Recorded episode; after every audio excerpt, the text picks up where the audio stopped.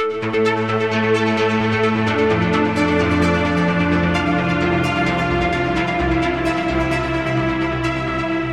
and welcome to the Sensibly Speaking podcast. This is Chris Shelton, the critical thinker at large, coming at you for another hour of podcasting power here on YouTube with audio on Stitcher, Google Play, and everywhere good podcasts are sold. Hey, everybody. You can see things are a little different if you're watching on YouTube here. I am surrounded still by boxes and things. We're moving. Um, we're still in the process of it, actually. We'll be finishing this weekend. And so I don't have anything set up behind me here. I hope the sound is coming in okay on this. I'm recording this in my new studio space, which I'm still, as you can see, still setting up here, but I got enough going to to get us going this week. So, hey, everybody. You know, I have been studying this master's of um, psychology of coercive control, doing this master's program on that. And um, I said that I would give you guys updates along the way as I am learning things, which I've been doing. And this episode is a whole episode about some things that have kind of really blown up in my sort of head or in my my uh, world as a result, I believe, of the study that I've been doing. And I thought you guys would be interested in hearing about this. And it has to do with recovery, it has to do with getting over. Um, you know, the Scientology experience, the cult experience, it has to do with reacclimating into the real world at a level that I have not really depth, you know, gone down to the depths of before. I've, I, you know, we, we make the analogy uh, in the recovery world, uh, especially in the ex Scientology world, of onion layers coming off. If you imagine an onion and you know the core of the onion being you, but then all these layers added on top, which are all the layers of indoctrination that come from a cult like Scientology, you know, and various other places. We're all indoctrinated throughout our lives and all kinds of things. But the destructive cult stuff is the stuff that goes in that we don't really think about too much. We don't challenge it, we don't critically think about it. It just kind of goes in and sits there and doesn't really get.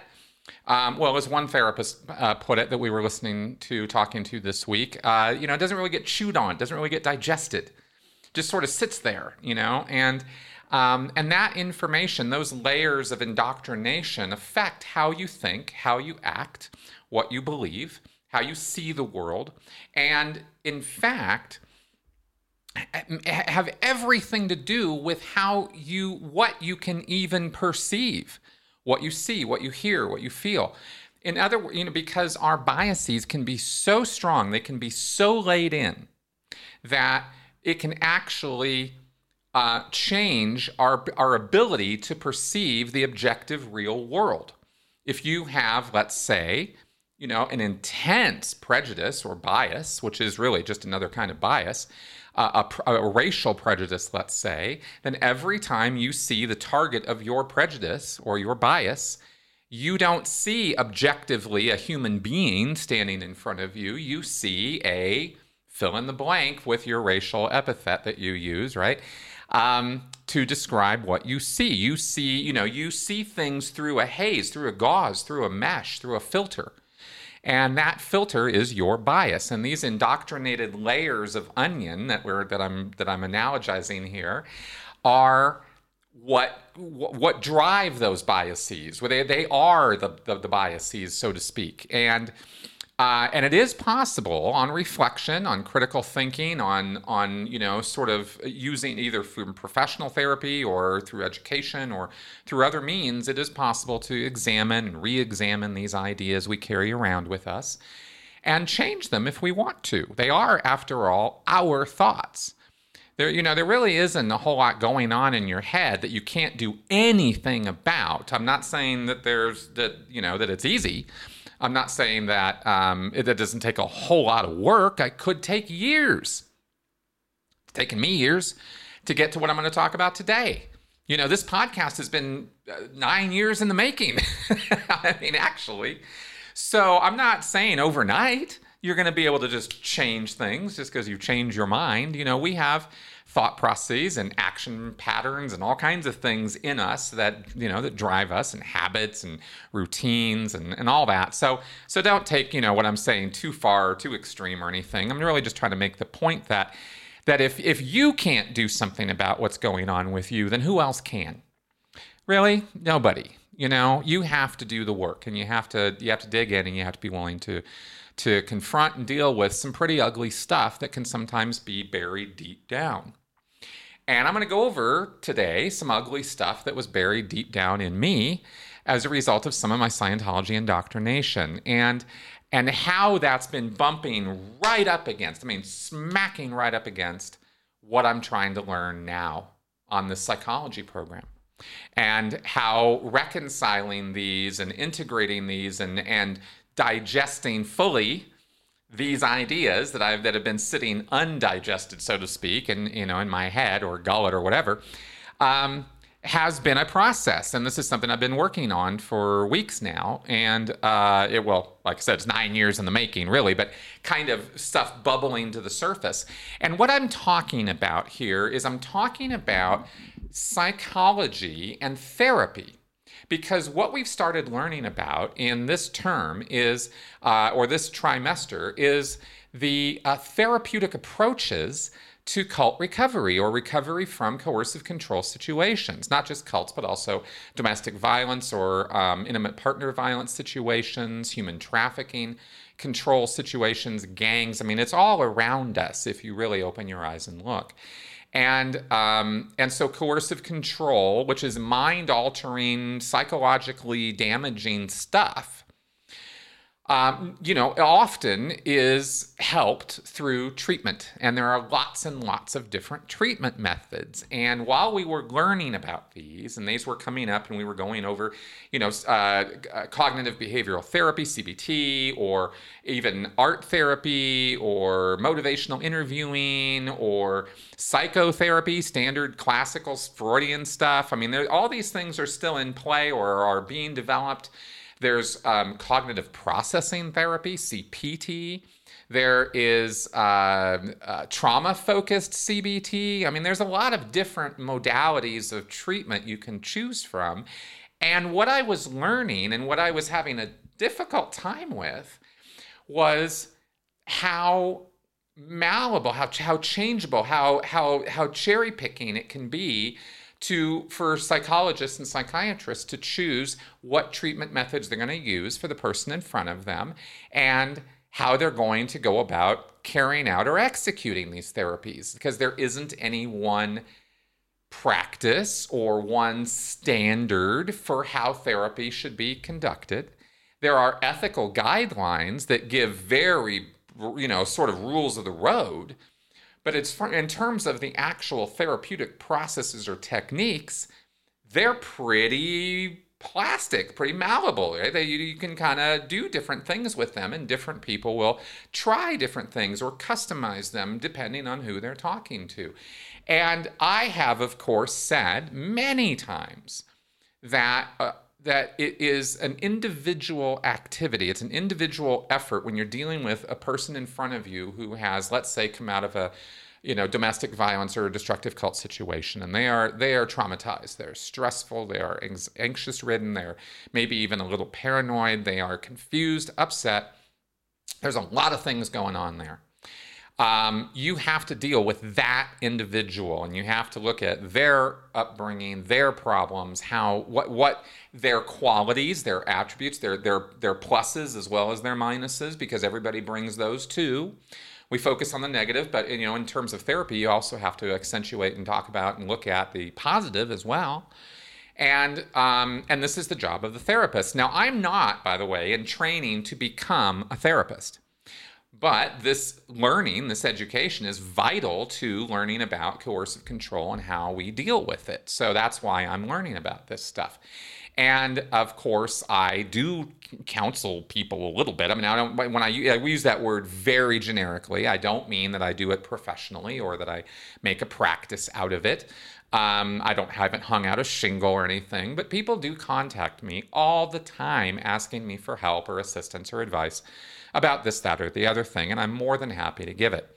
Um, and this learning that I'm doing is only helping me to see how I could help better, how I could be less judgmental, how I could be a little more. Um, uh, broad in my view of people and how they act and what they want and what they're looking for. You know, there have been all kinds of new ideas and things presented to me in, in looking at these therapies. Like, for example, this really blew me away.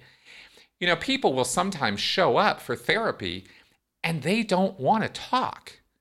You know, my whole life, and we'll go into this in more detail in a second, but my whole life growing up in Scientology, my whole concept of psychotherapy or assistant, auditing, help, mental health treatment was problem solving. It had to do with, you know, having a problem and solving it. Well, there is a form of therapy that is single solution therapy. You go in and that day we're going to solve this problem, right? And we don't care why it's happening. We don't care, you know, how long it's been going on or or whether your aunt Jemima had something to do with it, you know, we just want to solve the problem right now and deal with it, right? However we're going to. And even that is a form of therapy. But it never occurred to me that somebody could show up for therapy who is just there because they want to be in a space with someone else who's not judging them, who's not telling them what to think about themselves or their life or their problems or their issues. They just, and they're willing to even put down money, pay for this in order to be able to sit there and not talk. And that itself can be a kind of catharsis or a kind of healing or a kind of therapy. And I just about fell out of my chair when I thought about that because it never occurred to me that somebody might have needs like that. But of course they will. Of course, there are people out there who have a need like that, and many other needs that have never even occurred to me.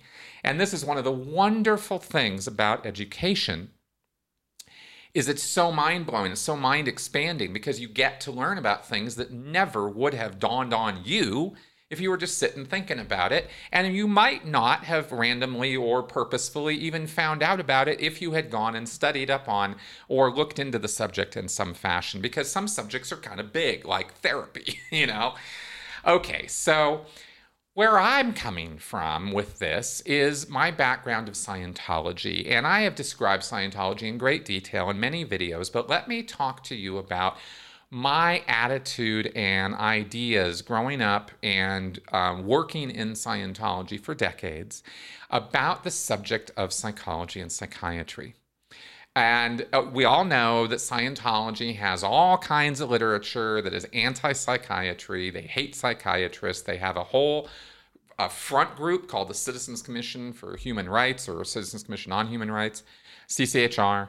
And that group's entire purpose is to destroy, totally eradicate psychiatry as a subject from the face of the earth.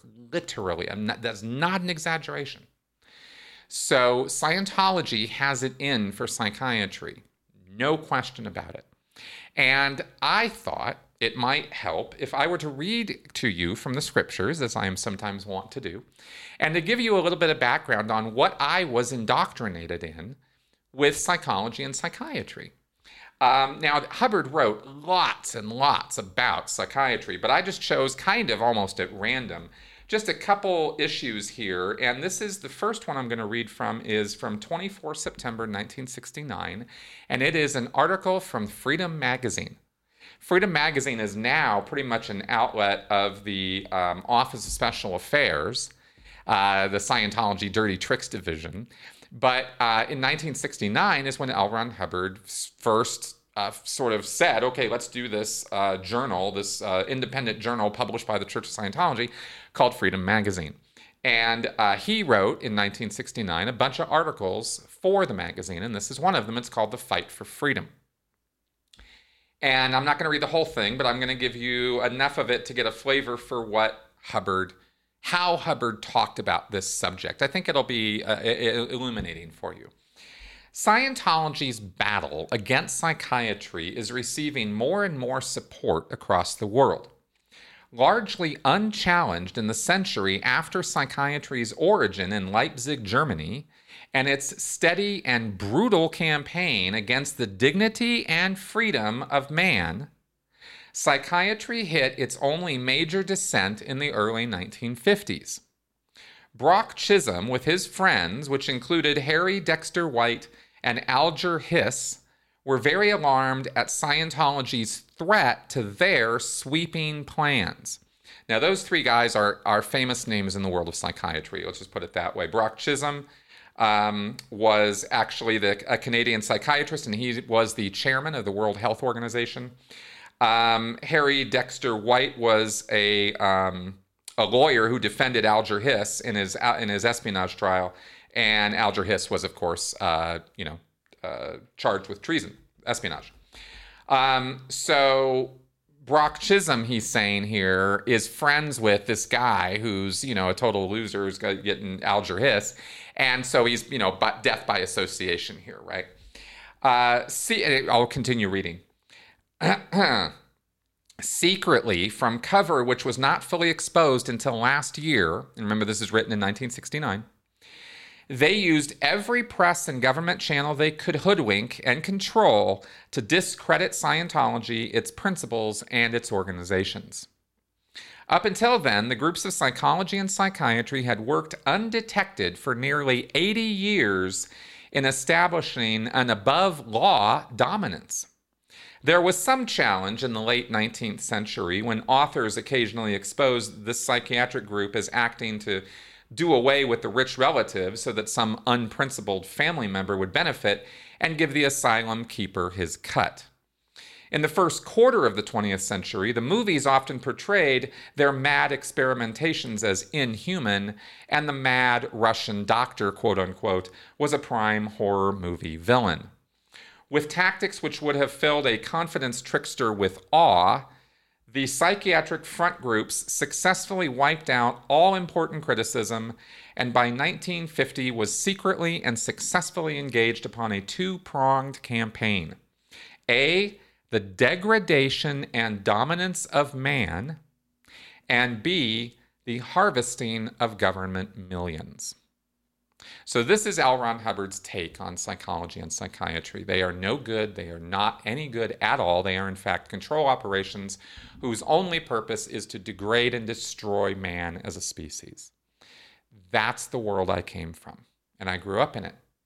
So, from my earliest years, this is what I was being exposed to and hearing you know, this is my mom didn't totally buy into this, but she never told me about any of that till years later. So I thought she was totally on board with this because this is what I was told Scientology thinks, because this is what L. Ron Hubbard wrote, right? And so this is what I grew up believing. There is another um, reference I'm going to read a little bit from, just to give you a little bit more of what Hubbard says. This is from 1980, and it's called Criminals and Psychiatry. And uh, it starts out almost every modern horror crime was committed by a known criminal who had been in and out of the hands of psychiatrists and psychologists, often many times.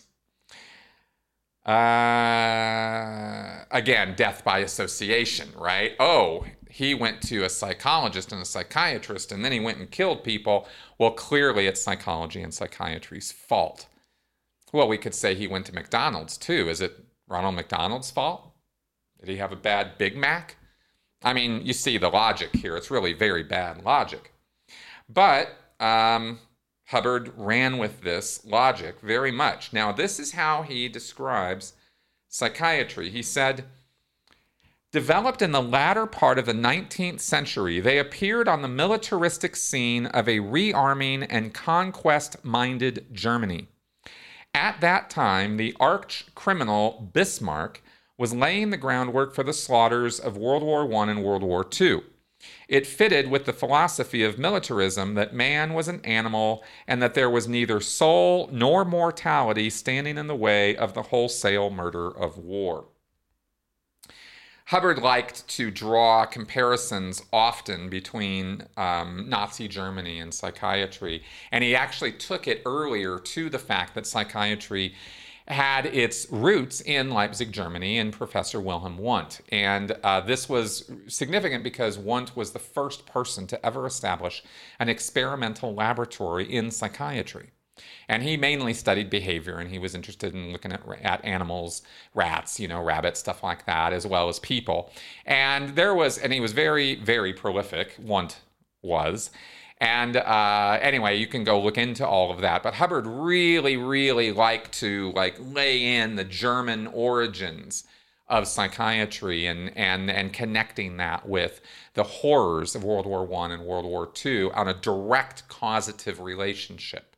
These weren't ancillary relationships. These were psychiatry happens, mass slaughter of millions happens. These one follows the other. Um, yeah, he said that you know psychology, psychiatry, and psychology find avid support from oppressive and domineering governments. Um, the employer of these people classifies, even in the most generous view, as criminal. So, really, all I'm trying to get across here in reading these to you is that I really, I really want to get across how Hubbard didn't just lambaste psychiatry because it wasn't workable or that it didn't cure mental illness. He actually said these guys are a gang of criminals who are war happy minded, you know, money minded, uh, death minded people, and these are their goals. So that's half the picture. Now, the other half of the picture that I want to talk to you guys about that I've been running into lately, um, and that's that's been, I guess, said this onion layer thing is how is the indoctrination of Scientology auditing. Now, I've talked about auditing in great detail in case, supervi- case supervision and how auditing is done and, and how it's carried out. The thing I want to highlight today, and, and then that was going through my mind and, and that I kept running up against when I was reading and when I was learning about treatment modalities for cult recovery, was the standardness, the way that Hubbard would describe and talk about how psychotherapy should exist and how he and the system he developed, which was based on the basic principle that there is really only one right way to do something. This was a big thing with Hubbard. It's a it's a fundamental principle of Scientology that there is really only one right way to do a thing. Whatever that thing is painting a boat, cooking a chicken, auditing a pre-clear. Same, same. There's one right way. And Hubbard emphasized over and over again that the technology, the methods, techniques, guidelines, principles, right, procedures of Scientology are to be executed exactly as they are written down and described. And you are to practice them through drills until you have it perfect and then you go into an auditing session as the auditor I'm talking about. Not I'm not talking about the pre-clears, I'm talking about the auditors. They have to practice until they're perfect. And then they have to go in and they have to execute the directions or the commands. They have to carry out the procedure of auditing. And the attitude of an auditor, the way it's sort of considered in Scientology, is that the auditor is a delivery system for Hubbard. Hubbard is the one who wrote the questions or the commands. Auditors sometimes have to wing it and figure out questions or commands or, or, or customize things to the person in front of them. But the processes and procedures of Scientology are very exact. You know, very rarely or very, very infrequently are, are you being asked as an auditor to do a lot of thinking it's a very rote process in many, many ways. There are places, don't no question about it, where you're going to run into situations that you're going to have to think and think fast and get your you know figure out how you're going to how you're going to solve this problem because the procedures create problems they don't necessarily solve them that's one of the problems with scientology of course is it's not a very workable psychotherapy and uh, in fact it's quite destructive but what I'm trying to get across right now is this principle that there's only one right way to do a thing. And you can see immediately, based on what I was saying earlier, about how psychotherapy in the real world is done on a very customized, roll your own sort of approach in many, many ways. I'm not, I'm not trying to denigrate it by saying that. I'm just describing in general terms how psychologists and psychiatrists approach their profession. You know, they have all these treatment modalities to choose from. They've got a person in front of them who's coming in with his particular issues or her particular problems, and they have to decide which modality is best for this person or combination of modalities, and that's how they go about treating this person. And that might involve pharmaceutical solutions for psychiatrists as well as therapy talk based solutions or art based solutions or in any number of different things that people can get up to in doing therapy, therapy in psychology. In Scientology, it's very not that. It is a very production line sort of activity. And we have this thing called the Bridge to Total Freedom. And someone, uh, I, am going to use this because somebody gave it to me the other day and I thought it was great, is the bridge to total bankruptcy, is what it really is. so thank you for that. Um, but this, this bridge is a step by step, laid out very exactly set of processes or procedures that are going to be done on you on a on what's going to be considered a therapeutic basis and you'll spend lots and lots of money and hundreds of hours eventually doing this processing work, this auditing in Scientology. Excuse me. And so, where I obviously ran into huge issues and, and was really doing my nut trying to sort this out was between this ideal standard. See, I know and I've known for nine years that Scientology is bullshit, right? It's bunk. The, the auditing processes don't work. They are not helpful in a, in a long term, permanent way. They are certainly not doing what they purport to be doing. And this is not to say that nobody's ever had any gains from them. Of course, they have. But I'm going to be firm on the fact that auditing is not doing what it claims to be doing and um, and I'm on I'm on pretty solid ground on that because the whole thing is a very subjective experience. Now, um, now so is a lot of psychology and therapy, right?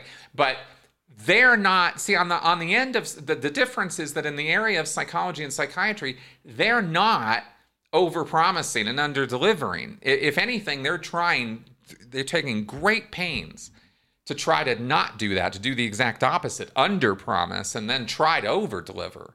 Scientology is the exact opposite. They over promise, you know, they'll get, they'll promise you the sun, moon, and stars, and they deliver to you, you know, a thimble of lead. I mean, it's just it's awful. There's nothing, you know, not, not, you're not really getting anything at all out of out of what you're paying for, and that's the problem. Um, and in fact, you could actually end up being even worse off as a result, which is which is pretty bad. Um, okay, so I anyway, I you know I was hitting up against this and and it was interesting because for for a while I didn't recognize that this is what was going on.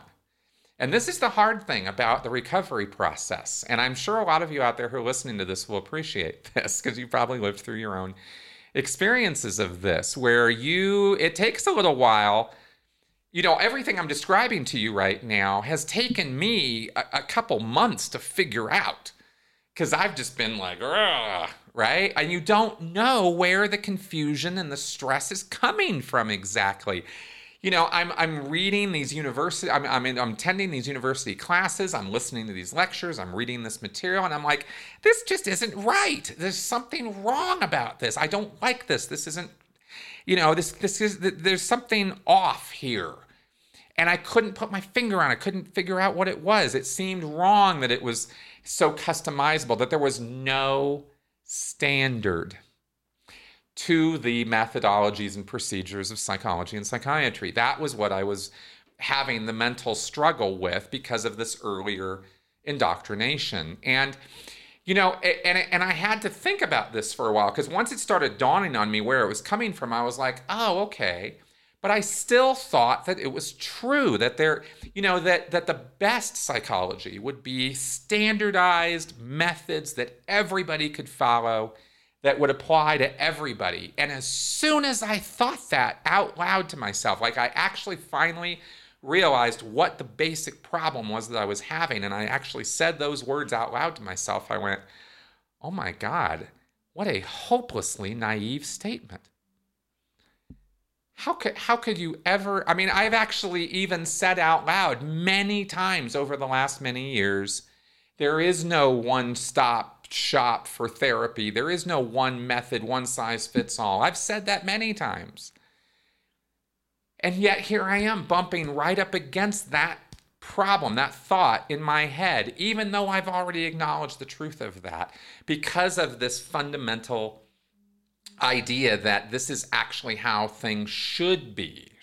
This is this is it's a bias. You see, it's a filter. It's it's how I was looking at the world, a little off, and it's quite something. You know, it really speaks to the the way that you know thoughts can kind of come in and out. In a way, you know, you can think one way and then you can kind of think another way. Then you can kind of go back to think. I mean, you know, we're not really static, solid creatures when it comes to our thinking. And when you're sorting stuff out, of course, you know, there's all kinds of turmoil and upset in the in the recovery process, isn't there? And this is one of them. This is one of those processes because once I realized how naive that thinking was, man, it, it, it that was the thing that I needed to hit in order to kind of blow up that onion layer and go, "Oh my god, I've hit another onion layer." That was actually that was the next thought. "Oh my god, that's what this was." And then I had to really reevaluate, and this is where the critical thinking is just so helpful. Um, and all the work I've been doing all these years on trying to be a better critical thinker, and, and it really comes into play. Because then I had to think, okay, now I've got these two opposing ideas. You know, standard processes, one size fits all. This would this would be a good thing versus the reality, the real world reality of what I am learning in my university studies, which is that there is no such thing. And in fact, everybody is wildly different. And um, and science and, and psychology and psychiatry are incredibly new subjects. And then I started thinking, you know, I went from thinking this this one size fits all thing is is is a template I should overlay over this you know over these these therapy models I'm learning and I should learn how to you know how to what's the technique what's the procedure and how should I do it standardly right and I went from that to going oh wait a second this thing is still so young still so developing we are still in in in its infancy and there's been a lot of screwing around over the last hundred years with psychology and psychiatry, if we're going to be really honest, of course. You know, the, the behavioralism and lobotomies and the electric shocks and the and the, the the horror stories of Bedlam back in the day. I mean, people have been screwing around with other people in a really abusive, destructive way under the guise of helping them for a long time. Now, we've come past that now. We're out of that barbaric era. Um, but we now have still tons of question marks, so many question marks still. And this is why the treatments are still so uncertain, so unsure, so seemingly random. But the thing is that in its infancy, I think any science kind of looks like that. Because if you look at, I happen to have a friend who's an evolutionary biologist, and I've had long talks with him in the past about the subject of evolution and how there are varying competing schools of thought in the in this in the in, amongst evolutionary biologists because um, you have epigenetics as a, as a as a subject matter that has come up in the last 20 30 years. And you have people who are pre-epigenetics who fight that. And they no no man epigenetics not a thing. External you know uh, factors affecting evolution not a thing. It's all the genes, right? Like Richard Dawkins, it's all the selfish gene. Well, there's competing schools of thought on this, and the epigenetic school is now winning out because science is a developing, organic, evolving, growing process. And it involves hundreds, thousands of people. And they're all going to have different approaches and different ideas and different pros and cons that they're going to bring to the subject matter and different intent. Some are going to be, you know, very research oriented. Others are going to be more therapy oriented or help oriented or world oriented, you know, social versus individual versus education versus lab work versus, you know, there's lots of places to fit people, lots of niches within the world of any science. So all of these things are going to clash. You know, we can't expect a unified movement that's just going to roll evenly forward, smoothly down the road of progress. That's a pipe dream. That's not how people work. And I, I'm, and I'm telling you all this stuff because this is what's been going on in my head for weeks now. Is like, oh my God, right? Trying to resort this stuff out, and and rethinking, you know, because I was starting to really wonder.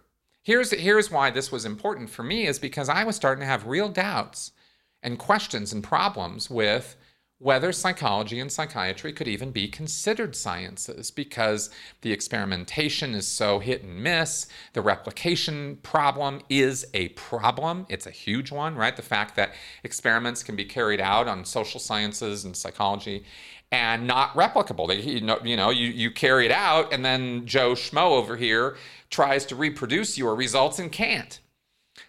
That's a problem in science uh, in, how we approach learning and, and, and progress and knowledge.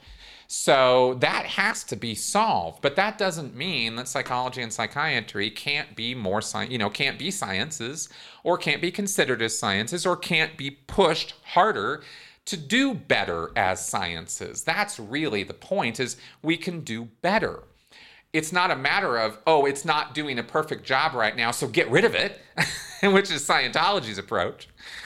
Uh, we don't want that. We don't want to do that. We, these are the subjects that are tackling what's going on up here, and we and and they're the best we got. And if we don't like them, well, then we need to do something about that, and and, and we can all do that. So anyway, I um, I thought that this might be. Um, it's a small thing, seemingly but it was the sort of thing that was incredibly powerful for me, maybe because of the situation I'm in right now where I'm trying to learn all about psychology now. Um, way at, at, a, at a depth and layer that is much deeper than anything I had studied about it previously over all these years. I have I've I've done a tremendous amount of work learning psychology over all these years. So I'm not I, I haven't given it a, a, a lick and a promise. But when you go to school, you're getting it really intensively, and then and it's just not the same. That's really what I'm trying to say. So, um, so I thought that maybe, in a way, what I'm running into might be helpful or useful for other ex-Scientologists specifically, but also on a on a on a more general way might be useful for everybody out there who's doing a recovery process of some kind, right? Is is you're going to run into things that aren't going to look like they make a lot of sense. And they can cause a lot of turmoil, a lot of mental, you know, frustration, confusion, upset. And I really want to stress that I that that education, more learning more and critically thinking about your past as well as your present and your future, right? And and these and the information that you learn is it it's an ongoing constant process. And if you can develop that skill just by working and working and working on it, it's practice that does it. Um, and you make plenty of mistakes along the way. Do not hold yourself to some kind of standard of perfection when it comes to how we think. You're going to make every mistake that can be made, just like I have many times. But it's an incremental process of improvement. You know, it's not a rocket ride, it's an incremental thing. It's a marathon, not a sprint, I think is what I'm trying to say. And, um, and during those moments of crisis or confusion or upset, or turmoil, you can you can eh, you know you can introspect a bit and you can look and see maybe I'm running into something here from my past. Maybe this is another onion layer. And it's now time for me to deal with this because this is kind of how the onion layers work. Is you know, the surface level stuff strips off pretty quickly and then you start getting deeper and then you start getting deeper. And then it seems basically like it takes longer for the next layer to kind of crop up. At least that's been my experience. I obviously this isn't. I, I'm not saying this is universally how it is for everybody, but it's been how it's gone for me. And um, but the significance, the importance of the layers as I go deeper and deeper becomes more broad, more more relevant to every part of my life. This idea of a standard one way to do things and there's only one right way to do it has infected every part of my life. And it's just not true. There are many ways to accomplish almost anything. There are probably certain things that there is one right way to do it or a best way to do a thing, of course. But that doesn't mean it's the only way to do it. It doesn't mean you have to hunt half your life to find it. If you can get it done through some other method or means, then do it. You know, if it's the product, it's the same product, then get it, right? It shouldn't really matter. But this idea for me was very, it was fundamental. And so it affected everything I did from learning videography um, to podcasting to, to, to cult work to marriage, you know, relationships. I mean, this idea really infected every part of my life. And um, and kind of exposing it to the air and, and getting the chance to, to chew on it and look at it and think about it is this is this is where the critical thinking and the recovery process really work. And so I wanted to give this this week as an example. This is, you know, not my, this is a sh- fairly short podcast comparatively, but I thought that it was important enough of a point and certainly significant enough for me to share with you guys. And um, and of course, this is mainly targeted to those of you out there who are engaged in a recovery process. But for friends and family out there who are listening to this right now, I hope that this information that I'm giving you and my experience here can be helpful for you in helping other people if you have family or friends who are recovering from a traumatic episode or situation, PTSD uh, domestic violence, etc. You know, all of these things are still applicable, and uh, those onion layers of of false information, of wrong solutions, of indoctrination, they're gonna come up, and they're gonna and they're gonna they're gonna you, you know you're gonna want to work on stripping them off, and um, and critical thinking is the and education is the way to do that. So that's my message for this week. I hope it was useful, helpful. I, I hope, you know, I don't know how entertaining this week, but um, but I wanted to get that out because I thought it would help. And it is a major reflection of the progress of my studies that this is, you know, riling up and, and helping me with my own process and that is you know some of the one of the reasons why i'm doing this program. Um, it's not faux therapy. I don't mean it that way. But but I, what i do mean is that education is an acknowledged part of the recovery process. And in fact psychoeducation is almost um, you can't not do it if you're going to really recover from a cult situation. Um, that is a judgmental statement. That might be a statement that rubs some people the wrong way because you know maybe they haven't engaged in any, any real education work or aren't interested in that. But I'm telling you from my own experience and and learning on this that it is only going to help to learn about yourself, learn about how people work, and and learn about how cults work and, and indoctrination and all that. So anyway that's my message for this week. Thanks for coming around and listening, guys. And um, next week, I'll probably have this a little bit more set up here. And uh, anyway, there we go.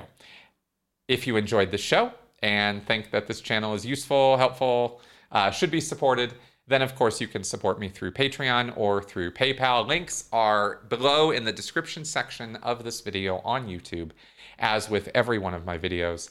Uh, so there you go. See you guys next week. Bye bye.